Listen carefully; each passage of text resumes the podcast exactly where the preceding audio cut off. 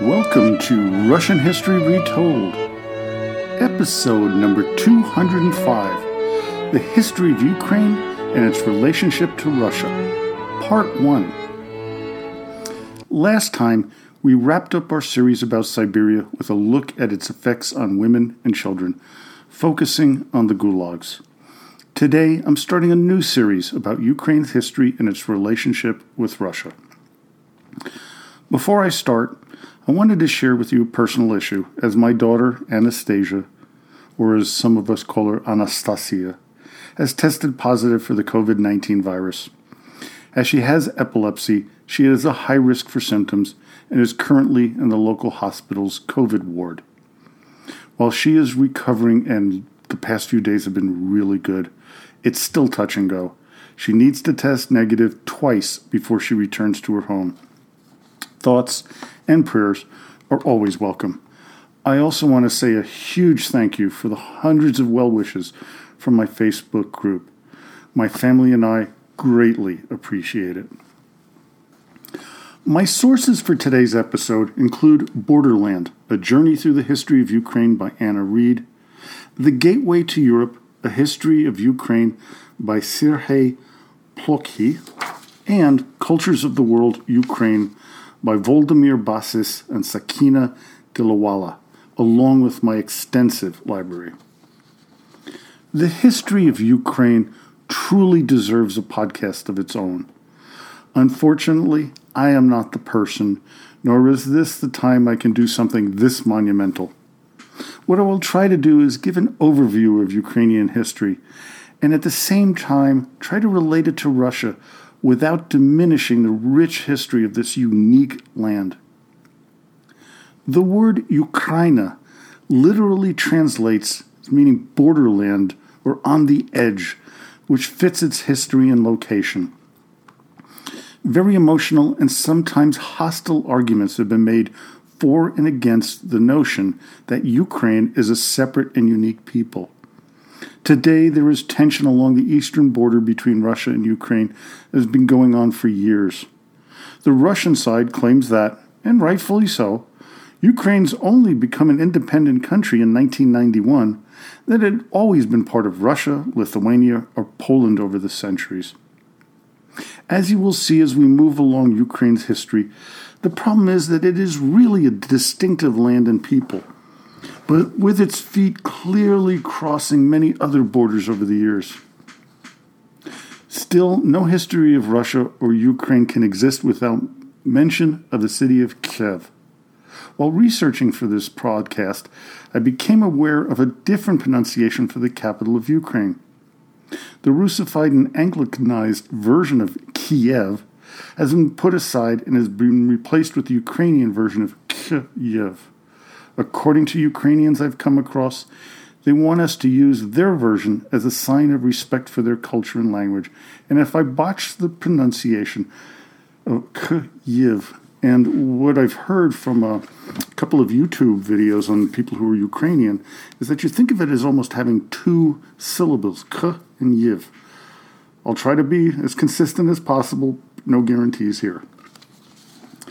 There is a Russian proverb that says, If Moscow is Russia's heart and St. Petersburg is its head, Kiev is its mother.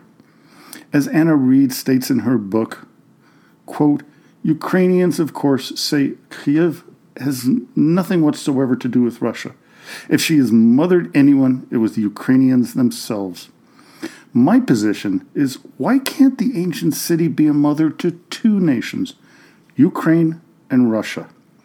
And I want to also state very clearly that too many people call it the Ukraine.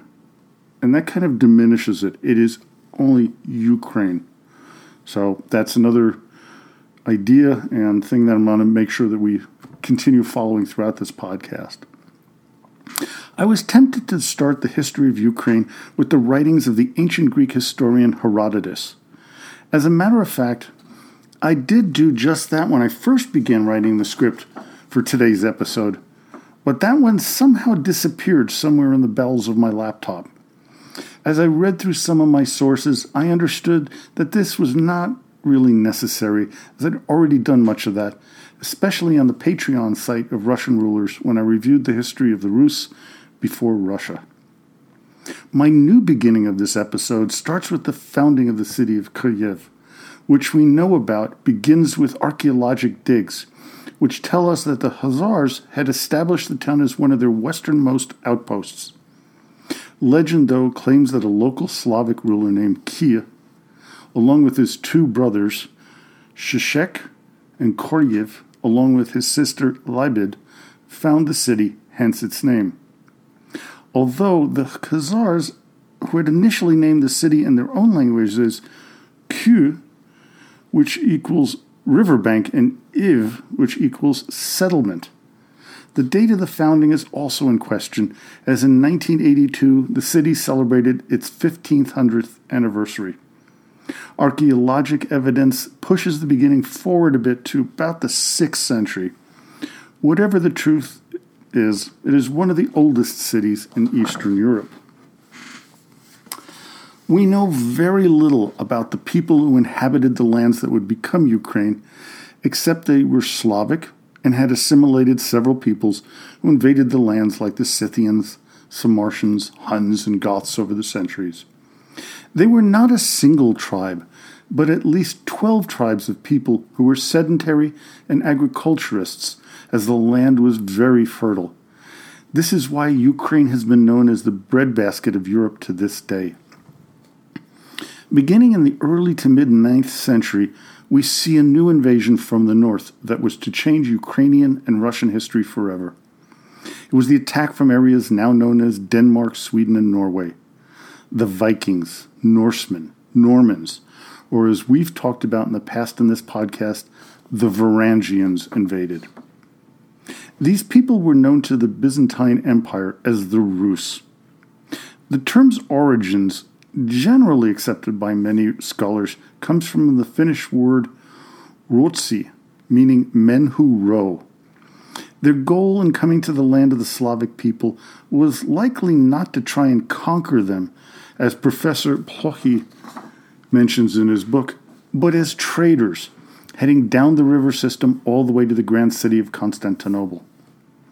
The problem the Varangians had was that the Khazars, who already had developed trade routes to the Byzantine capital, the primary chronicle, also known as the Tale of Bygone Years, is one of our only sources about these times, so it should be viewed with a bit of skepticism. With the Khazars holding the city of Kyiv as a trading post, it is said that Rurik's brothers, Askold and Dir, took the city, but were eventually killed by Oleg, the supposed brother in law of the first semi legendary ruler of the Rus, Rurik. He became the new ruler of the city of Kyiv. One thing that Professor Plokhy uses is not the name Oleg, but his Viking name, Helgi. While the primary chronicle states that the Slavic people invited the Varangians to rule them, that is highly unlikely. In all likelihood, there may have been a couple of tribes that did to protect themselves from other Slavic tribes. One tribe that was not happy with having to pay tribute to the Vikings was the Derevilians. They would supposedly kill the successor to Oleg, Igor, also known as Ingvar. Ingvar's wife, Olha, whose Russian name is Olga, got revenge on the Derevilians by killing them all. Her son Sviatoslav would be the next in line to rule the Rus, but his reign was short as he was killed returning from Byzantium by the Pechenegs. It is Olha's grandson, Voldemir, known to many as Vladimir the Great, who would take Kiev to another level. While there was an interim Grand Prince or Veliki Knyaz in Yaropolk, Vladimir would eventually win out and develop a far better relationship with Constantinople than his predecessors. His reign from 1015 to 1054 would transform Kiev and the land of the Rus to an important power, as well as making it an Orthodox Christian ally of the Byzantine Empire. During Voldemir's battle with his brother Yaropolk, he invited a new second wave of Vikings to enter the land of the Rus. But this was not a bunch of guys looking to trade goods. but a stream of mercenaries looking for conquest and loot. Voldemir had to carefully work with these men and avoid having them turn on him. He did so by aiming his troops at the one big prize out there, Constantinople. Before he took on the Byzantines, he vanquished two old enemies of the Rus, the Khazars and the Bulgars. Voldemir's goal in attacking Constantinople was more than just getting trade concessions, which his predecessors tried to get. No, he wanted something. Actually, someone. The emperor of the Byzantine Empire at the time was Basil II, and the person Voldemir really wanted was his sister Anna. At first, Basil was reluctant to give up his sister to what he viewed as a barbarian. Still, he realized that an alliance with the head of the Rus would be a beneficial deal. The marriage of Anna and Voldemir came with one catch. The leader of the Rus had to convert to Orthodoxy. Of course, the story went that the great religions of the time, Catholicism, Judaism, Islam, and Orthodoxy, all presented their case. Still, the reality may be as simple as Voldemir really wanted to ally himself with the most significant power in the region. After Voldemir died, we have another fratricidal war between his sons, with Sviatopolk reigning supreme for the moment. It is said he had had two of his brothers, Boris and Gleb, murdered. They would become the first Russian Orthodox saints, but it is just as likely that his older brother, Yaroslav, did the deed. Whatever the case, Sviatopolk the Accursed would only last for four years, 1015 to 1019. His successor would be Yaroslav the Wise, and his reign would represent one of the zeniths of Kyiv's history. It would be downhill from there, but there would be a couple of little jumps up. Kyiv was one of the largest cities in the Western world during the 35 year reign of Yaroslav. So ensconced in European politics of the time, three of his daughters would marry into other royal families. Elisiv would marry Harald Hardrada, the King of Norway and claimant to the British throne. He was defeated in 1066 by Harold Godwinson at the Battle of Stamford Bridge. His death at that battle would mark the end of the Viking Age, according to many historians.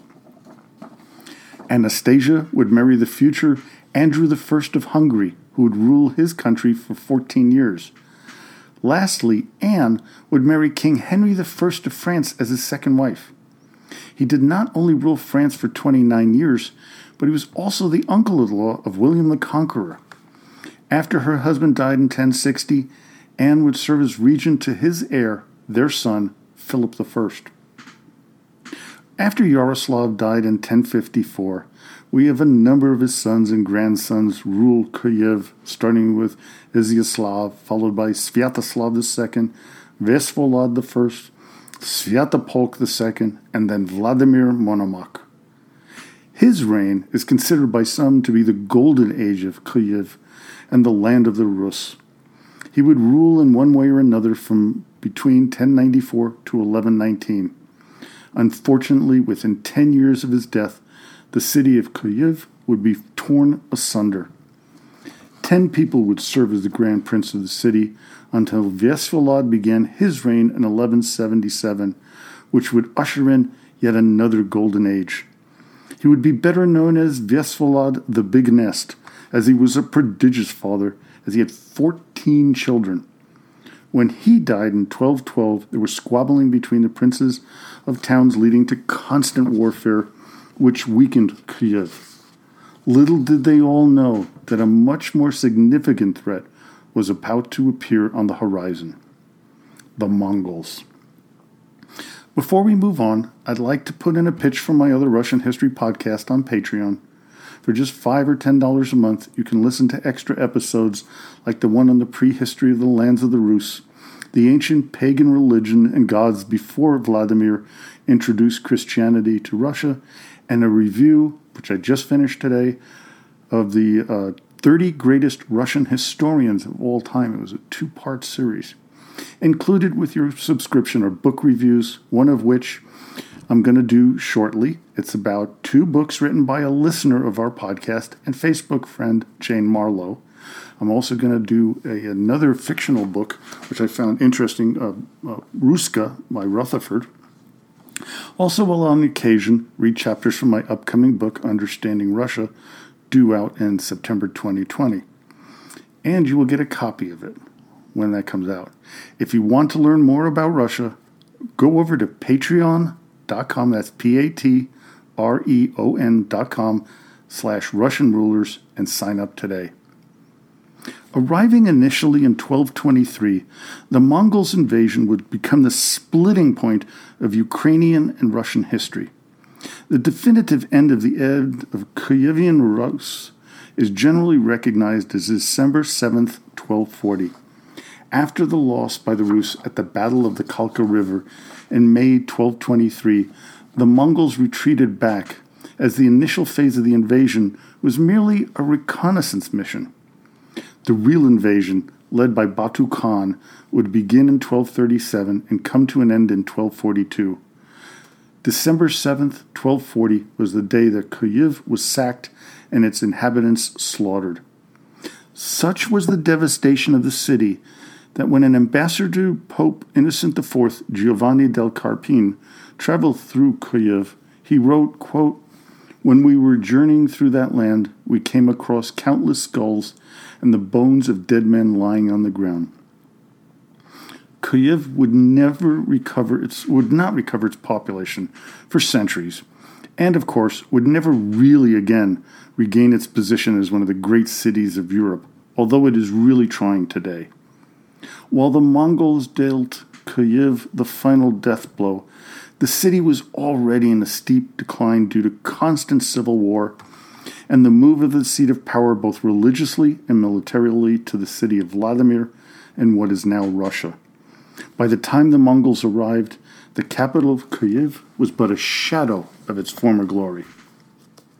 With the coming of the Mongols, we have a new leader and a new principality becoming dominant. The leader is Prince Danilo, and the principality is Galicia Volhynia. It is the policy of Prince Danilo that would create the separation between Russia and Ukraine. While the Russians were almost totally isolated from the West, Danilo focused on rebuilding the relations between his people and his Western neighbors.